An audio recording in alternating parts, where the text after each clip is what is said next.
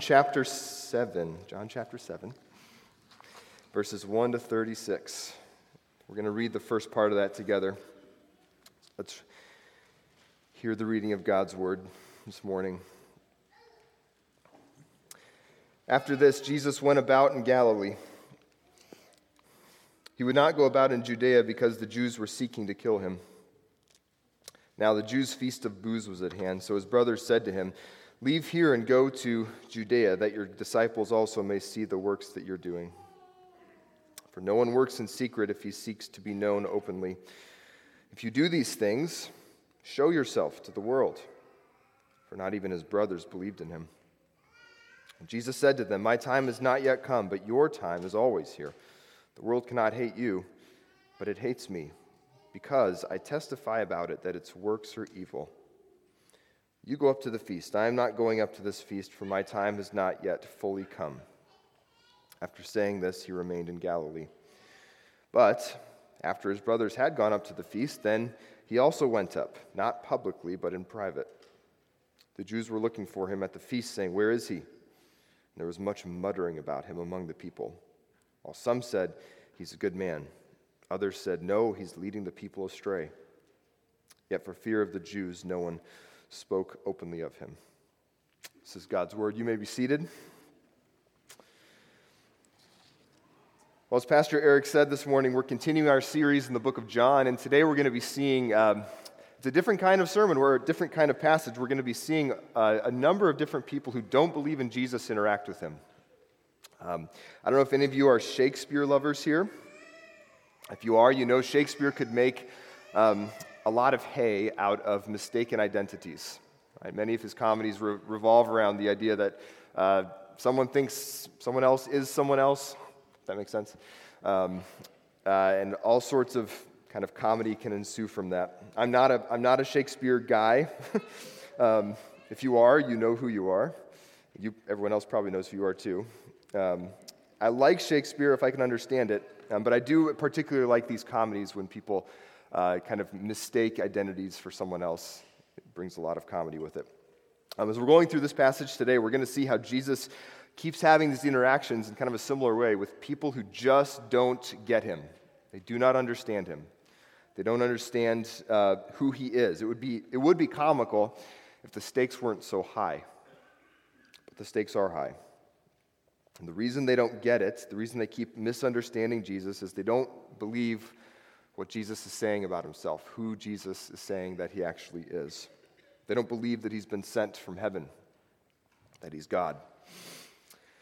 And so we're going to go through four different interactions today that these people have with Jesus, four different types of unbelief that come out in our passage. So those will be our four kind of guiding points today. So here are the four. Uh, the first is benevolent tolerance. Second is sophisticated skepticism. The third is misguided confusion.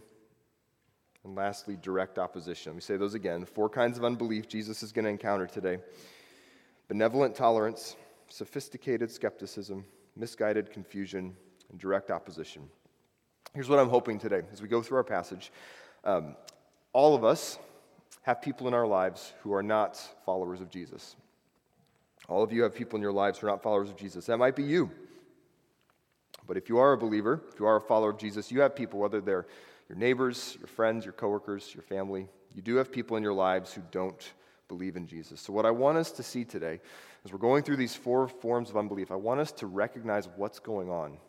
Right? What's going on when people don't believe in Jesus? Jesus is going to show us some of that today.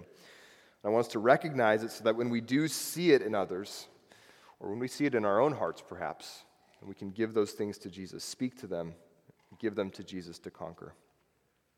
So that's my hope today. So let's begin looking at that first form of unbelief, benevolent tolerance. So if you have your Bibles, look down again with me at verse 2. John says that the Feast of Booths was happening. Now, the Feast of Booths, um, also known as the Feast of Tabernacles, uh, was one of these major festivals in the Jewish calendar. So tons and tons of Jewish people would gather in Jerusalem. And you'd kind of make like a lean to for yourself out of wood. And on, on the top, you would um, you'd kind of put these leafy branches. Right? And this is what you would live in for that week while you were uh, during the feast. Um, everyone kind of cramming into Jerusalem, building the lean tos. So that's kind of the, the, uh, the situation that is going on in, in Jerusalem. And so, as you can imagine, uh, this became a very popular time for uh, people to get a message out if they wanted to. Right? So, if you can imagine, if everyone had a week in the year, uh, in the United States, this doesn't really work, doesn't scale, but if everyone uh, were to go to DC and live in tents for a week, right? Same kind of like uh, idea here. So the politicians would be out, right? You know it. There'd be a lot of bullhorns, people kind of getting their message out. And so that's what, that's what uh, was going on in Jerusalem during these feasts of the booths. And so, as we just read, when Jesus' siblings tell him he should go up to the feast to like let these disciples hear him speak, it was actually a pretty savvy suggestion. Uh, what they were suggesting, um, you've been doing all these signs why are you staying out in the middle of nowhere to do them? Right? So just to, you know, why would you stay out in West Virginia when everyone's traveling to D.C.? Right? Everyone's going to be there. You should go. Uh, if anyone is from D- uh, West Virginia, uh, I don't apologize. I just compared your home, your uh, state to Jesus' hometown. So, um, but John asks, adds this uh, interesting little comment in verse five, where he says this: "For not even his brothers believed in him." So, why would he say that? Why would John put that there if his brothers are actually giving him a suggestion that makes a lot of sense if he wants to build his, his following? The problem is these, these brothers, it might have been siblings, entirely misunderstood Jesus' motives and what was driving Jesus to go where he went, and specifically who was driving Jesus to go where he went. Their assumption was that Jesus was kind of doing all of these things to gain a following right? Uh, uh, and for his own kind of glory in a human sense. And it seems like they kind of broadly approve of that plan, interestingly enough. Uh, but they themselves are not following him. And that comes out in what they don't say. Right? What they don't say to Jesus is, Can we go and tell people about what you've been doing? It's not what they say. They say, Why don't you go? It's a good idea, Jesus. You should go up there and you should build your disciples. And Jesus says to them, He responds, My time has not yet come. Now, if you've been with us in the book of John, you've, you've probably heard Jesus make reference to an hour that's coming, right? His hour has not yet come, or his hour is coming soon. He's done it several times. It's going to keep coming up. Actually, in our passage later on today, he's going to make reference to that. But uh, for sharp eyed readers, you might notice it's a different word. Right? Jesus says, My hour is not yet coming. But here, when he talks about going up to the feast, he says, My time has not yet come to go up. And Jesus has said, um, said before, in, back in John chapter 5, verse 19, that he only does what he sees the Father doing. so he's not going to go up to Jerusalem until the Father sends him. And in saying this, he draws this really sharp contrast between himself and his siblings. And when he says in verse 6, Your time is always here the world cannot hate you, but it hates me because I testify about it that its works are evil. Now, this might not have stung for them as much as, as we perhaps recognize it should have stung for them today. But either way, Jesus is drawing this really stark contrast between himself and his, and his brothers. Right, they are not his followers. The world can't hate them because they are part of the world. Now, again, coming back to this, it might seem odd Jesus is rebuking them because of what they were suggesting, right? You should go up and you should make more disciples. They were encouraging him. They were kind of benevolently, benevolently tolerant of Jesus' message. But this is key benevolent tolerance is not a form of belief. It's not a form of belief in Jesus, it's a form of unbelief. And that is a very, very common form of unbelief today. I'm curious if I were to ask you all here if you've ever had someone hear about your faith that you go to church um, and give you a kind of bemused, kind smile and say something like, that's, that's great that you go to church. That's wonderful for you. Uh, and then change the subject as quickly as they can. All right, that's a, a fairly common. I bet quite a few of you have had some kind of interaction like that at some point. It's this kind of benevolent tolerance, but it's, it's, it's a way to avoid conflict but more importantly, it's also a way for people to avoid actually interacting with Jesus' message, what he has to say. to avoid engaging with Jesus himself. Because if someone can convince himself or herself that they are totally great with people doing the faith thing, it's just not for them, then they don't have to actually wrestle with the actual message that Jesus is giving here. Now, if that might describe you, if that's a perhaps a description of, of your own posture, just warn you, that is very deadly. It's very deadly. Because bit by bit, you'll inoculate yourself against truth. You'll inoculate yourself against God's words to you, become more and more comfortable in kind of a place of judgment over religion. By necessity, a place of judgment over God's words. There's no security in that place. Jesus claims that the only way to have eternal life is to follow him. And the alternative is eternal punishment. So that is a claim that everyone will need to deal with in this life or the next. Likely for many of us, you have people in your life that take this position of kind of being benevolently tolerant of your faith. So I just want to encourage you with tact and grace do not let people avoid Jesus.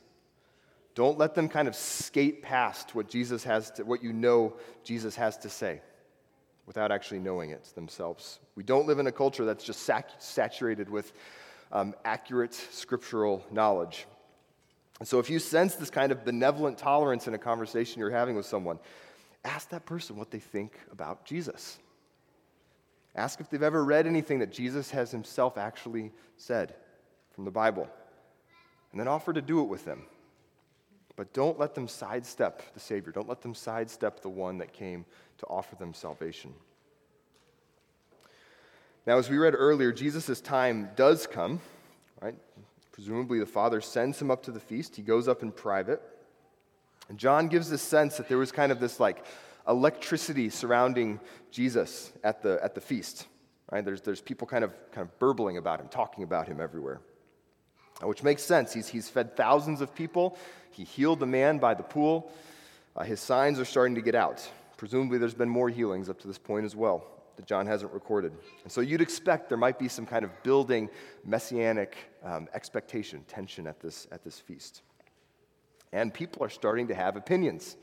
They're starting to have opinions about Jesus. Right, verse 12, he's a good man.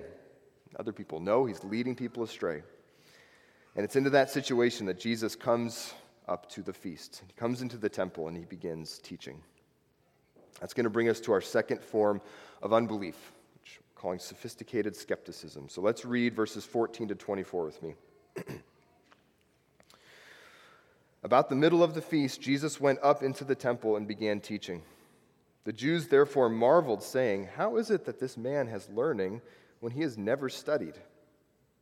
So Jesus answered them, My teaching is not mine, but his who sent me. If anyone's will is to do God's will, he will know whether the teaching is from God or whether I am speaking on my own authority. The one who speaks on his own authority seeks his own glory, but the one who seeks the glory of him who sent him is true, and in him there is no falsehood. Has not Moses given you the law? Yet none of you keeps the law. Why do you seek to kill me? The crowd answered, You have a demon. Who's seeking to kill you? Jesus answered them, I did one work, and you all marvel at it. Moses gave you circumcision. Not that it is from Moses, but from the fathers. And you circumcise a man on the Sabbath. If on the Sabbath a man receives circumcision, so that the law of Moses may not be broken, are you angry with me because on the Sabbath I made a man's whole body well? Do not judge by appearances, but judge with right judgment. So Jesus begins teaching at the temple, and the Jews are shocked. They marveled, John says. They're marveling because they, they know this guy didn't have any formal training. Some of you might know who Dave Grohl is. He's this incredible guitarist and drummer. He's given these interviews where he talks about how uh, he, he never really received any formal training at all. He learned drums on his bed. He apparently doesn't know many real chords. Um, and yet he's in this upper echelon of musicians right? It's amazing. One, one could say you could marvel at this man's abilities uh, without ever having been taught any sort of formal music. And the Jews, most likely the religious leaders, are marveling that Jesus knows so much without ever having been, been taught in any way. But in Jesus' case, um, you, you can't learn the law and, and how to interpret it by ear like a guitar. The reason they were marveling is because they were watching the author describe his book, describe what he wrote in his book, without knowing that Jesus was the author. Now, these Jews here, they're, they're getting a step closer than this previous form of unbelief. They're getting a step closer to actually engaging with Jesus' message and with Jesus himself, but they don't trust him. They don't trust the source. Uh, around this time in history, rabbis would, would regularly kind of lean on precedent. Right? So they'd often be quoting previous rabbis in their teaching because uh, they wanted to make it really clear. They weren't trying to create some kind of like new or disruptive theology. Um, we are, we're, we're almost like the opposite of that today. Not quite, but almost. If someone were to tell you the only reason they believe something is because some old Puritan wrote it, uh, we'd be a little suspicious of that. We wouldn't think, like, is that original thinking? Are you actually dealing with um, thinking for yourself? Um, and so, in a similar but a flipped way, uh, people might have been suspicious back then if you didn't ground your teachings in a previous teaching of some sort, previous rabbi's teaching. And so Jesus responds to their marveling first by doing just that. But he's not grounding it in a previous rabbi teaching, rabbi's teaching. His teaching is not inventive in the human sense because it's directly from the Father. You saw that where Jesus says, My teaching is not mine, but his who sent me. There's a second part to Jesus' response. He says in verse 17, look at that with me. If anyone's will is to do God's will, he will know whether the teaching is from God or whether I am speaking on my own authority. So, what Jesus is saying here is that in order to recognize that his teachings are true, you have to want God's will to be done over your own will. Now, all of us here, every single one of us, has this fundamental disposition of our hearts. Either it's my will be done, or it's God's will be done, thy will be done. Before the fall, humanity lived in this perfect joy because uh, the wills were perfectly aligned. There was no distinction between those things. There was no pain or suffering because no one was kind of straining against the Creator's will. But after the fall, Adam and Eve decided they wanted their will over God's. After, after Adam and Eve decided they wanted their will over God's, there's been this kind of rebellious disposition of all of our hearts inside of all of us. Our, our natural disposition is to say, Not thy will be done, God, but my will be done. So these religious leaders' natural disposition towards God was, was one of resistance, right? It was one of frustration. My will be done. And so, as a consequence, to them, Jesus' words seemed incomprehensible. Jesus is even going to give them this, an example of, of their natural disposition against God. In verse 19, he says, Moses gave you the law which prohibits murder. Side note, prohibits murder. That's my addition. And yet you're still trying to kill me. That's how opposed to Jesus' teaching they are. That's the extent of their rebellion against God. Their preference would be that Jesus no longer exists to make their lives easier, and they're willing to kill him to do that in direct violation of the law. You saw the crowd respond. They say, You have a demon. Who's trying to kill you? Um, which is an insult these leaders are going to use more times in John, when it, presumably when they don't know how to respond to what Jesus is saying, they just start insulting him. So they say, You must have a demon. And Jesus ignores that, and he said, he, he kind of goes straight to the reason that they're trying to kill them. He healed this man by the Bethesda pool the, on the Sabbath back in John 5. So let me read verses 21 to 24 one more time of our passage here. Jesus answered them, I did one work speaking again about the, the healing of, at the Bethesda pool. And you all marvel at it. Moses gave you circumcision, not that it is from Moses, but from the fathers. And you circumcise a man on the Sabbath. If on the Sabbath a man receives circumcision so that the law of Moses may not be broken, are you angry with me because on the Sabbath I made a man's whole body well? Now, to understand what Jesus is saying in this section, we need to talk just for a moment about circumcision and how it was practiced in Jesus' time. So, circumcision was this Jewish sign for men, for boys. Uh, that was this physical, physical sign of, of entering into God's covenant community. And there's a lot going on with all the things that it symbolized. We're just going to talk about a couple of them today. But one of those things that it symbolized was kind of the sense of completion Jewish rabbis would sometimes say that it, it would perfect a boy because what it would do is it would make him kind of complete and capable of joining into God's covenant community. All right? In Leviticus 12:3, Moses tells the people of Israel, you have to circumcise, they have to circumcise their boys on the eighth day after they're born. Which might mean, in order to keep that law, there's going to be some circumcisions on the Sabbath. That would happen all the time. And because they recognized that uh, at some level, that act of completing a boy's entrance into God's community was not in conflict with God's Sabbath rest that he encouraged them to take, that he instructed them to take. So Jesus is saying, How much more with what I did for that man that was an invalid for 38 years? Right, circumcision, circumcision was kind of the shadow of what, what Jesus came to do perfectly. Right? He was, Jesus was cut off so that we could be healed, so that we could be completed, so that we could enter into God's covenant family, his community.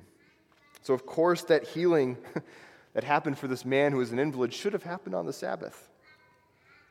Both circumcision, which dealt with, with part of, of a man, and healing of this whole man's body, all of those things were pointing ahead to Jesus' true work of complete healing for those who follow him.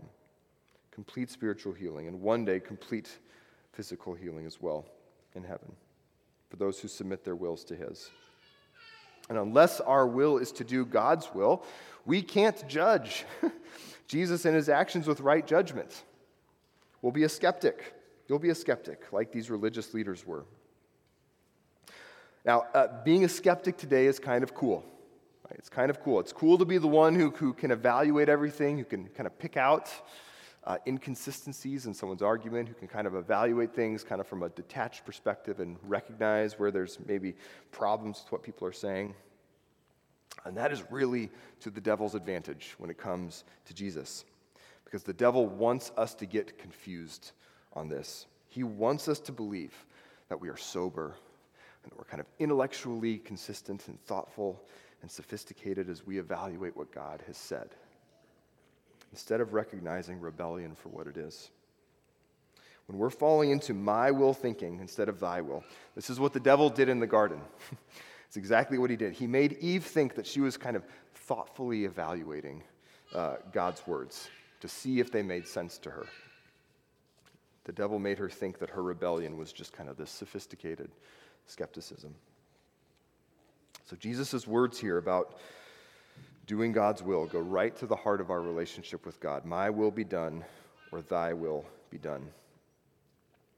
C.S. Lewis once wrote in The Great Divorce, kind of from the perspective of this man named George MacDonald, uh, he said this There are only two kinds of people in the end those who say to God, Thy will be done, and those to whom God says, In the end, Thy will be done. Now, it might be that you have struggled with, with faith. Maybe you feel like you've never quite gotten it, Jesus' words never feel quite right. Maybe Scripture has too many things you just can't reconcile in your mind with who you think God ought to be, what He ought to be like. If that's the case for you, then there's a really good chance that this is the reason. That somewhere in your heart, you don't want to give up your view of good and evil how you think things ought to be, how you think God ought to act, how you think you ought to be able to live your life. Your will is to do God's will. I'm sorry, your will is to do your will, not God's will.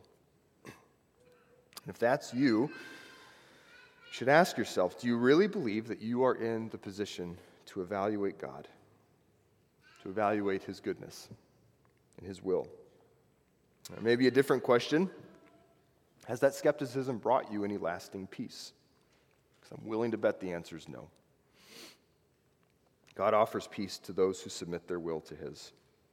But you'll have to recognize that the true definition of good might be a lot more complex, a lot more eternal than you're able to comprehend. Ask God to help you commit your ways and your life to His will and not your own, and He will give you rest when you do.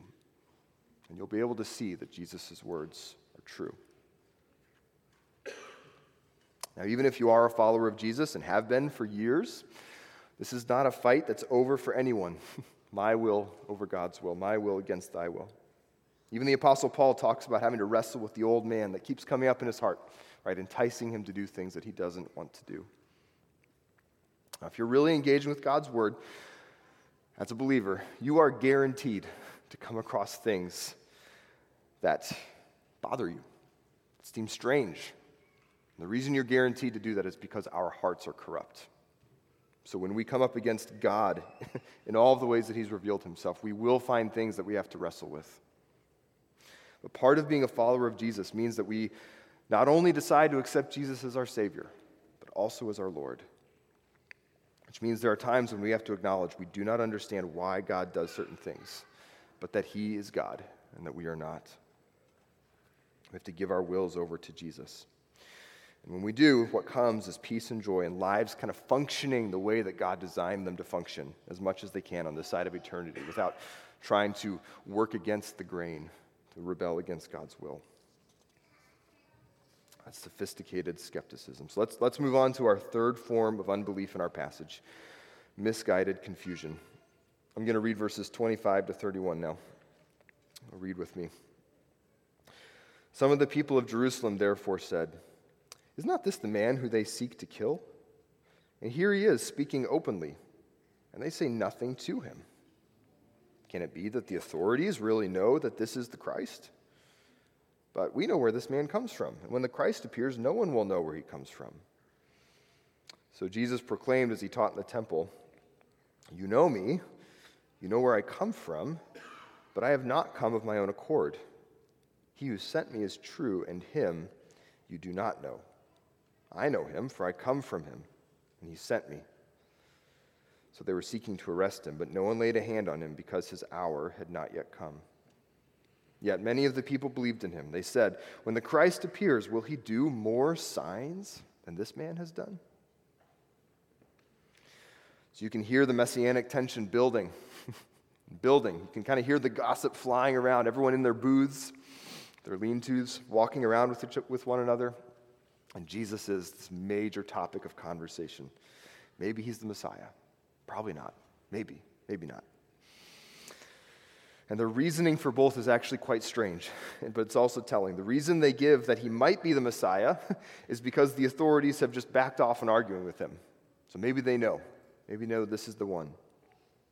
And the reason they give for him not being the Messiah is that they all know where he, he came from, they know where he was born. Now, both of these reasons, if you'll notice, they have to do with the religious authorities. And both are wrongheaded, especially the reason they give for Jesus not being the Messiah. Scripture does, did say where the Messiah would come from. In Micah 5 2, it says this But you, O Bethlehem Ephrathah, who are too little to be among the clans of Judah, from you shall come forth for me one who is to be a ruler in Israel, whose coming forth is from of old, from ancient of days. And that's the really telling part of this. These people didn't believe because they didn't know what to look for. They'd been taught wrong. They'd been taught wrong. They were getting faulty information about what Scripture said. And so they didn't believe in Jesus when they saw him. It's actually probably the saddest form of all these unbeliefs in some sense, because what they the problem was they'd been misguided from Scripture about what the Bible said about the Messiah. So, what Jesus does again, he points them again back to the fact that he had been sent, and that the one who sent him was true, and they did not know the one who sent him. So, John's uncovering some of the irony of their thinking here, even though, even though these crowds were actually misguided in why they thought uh, Jesus couldn't be the Messiah, that they didn't know that they knew where he came from. Uh, what John's showing is that they didn't, in fact, know Jesus' true origin. They knew where he was born, but as Jesus is kind of hinting at here, they didn't actually know where he came from. So this still happens today, unfortunately, and you know it in many ways. We do not, again, as I said earlier, we don't live in a society that's kind of immersed in accurate scriptural knowledge. Uh, people have some idea about Jesus. Most people know the, know, know the name Jesus, know something about him, but they don't know anything near the full extent of what Scripture says of what Jesus' message is. All right, it's another, another reason to be inviting people to interact with Jesus so that they know what he says, what he actually says, and not just what they've kind of heard about him from shows or books, or other cultural inputs. Um, I recently had a brief interaction with someone while we were traveling. I, I, didn't know him at all. I introduced myself. We got on the topic of faith after he heard what I did. Um, he was intoxicated, so the, the conversation was fairly herky jerky, but, um, but as he was trying to explain the New Testament to me, um, I was really saddened. I was really saddened as I was hearing him explain the New Testament. And it was just, it, it emphasized for me again, someone who had grown up going to church, uh, that in many, many cases around us, people don't really know Scripture. And what they do know has kind of been filtered very heavily. Uh, and in some, many cases, deformed to an entirely different message. So, brothers and sisters, when you recognize someone does not really understand what's true about Jesus, do not let them stay like that. And do not let them stay in their unbelief. They aren't going to learn more about Jesus unless somebody tells them. In some very rare cases, they might begin reading the Bible on their own, but that's rare. Paul says in Romans 10:14, "How then will they call on him in whom they have not believed? And how are they to believe in him of whom they have never heard? And how are they to hear without someone preaching? So the next time you have a conversation with someone, you realize they've got some bad information about Jesus. this is not correct. Don't let them stay like that. Ignore, ignore the discomfort that may come. If someone is bleeding out in front of you and they're insisting to you that they're fine, you would not let them continue in that way because of the uncomfortableness of telling them that they're wrong. Tell people what's true about Jesus. Now, at the end of this section, we do get this little flicker of hope. You probably noticed as we read it. There's this, just this one verse in this whole passage, uh, but it is this little flicker. Verse 31 Yet many of the people believed in him. They said, When the Christ appears, will he do more signs than this man has done? So some people are starting to open their eyes. They're starting to see the signs. They're starting to recognize that this man is a lot more than just a good teacher.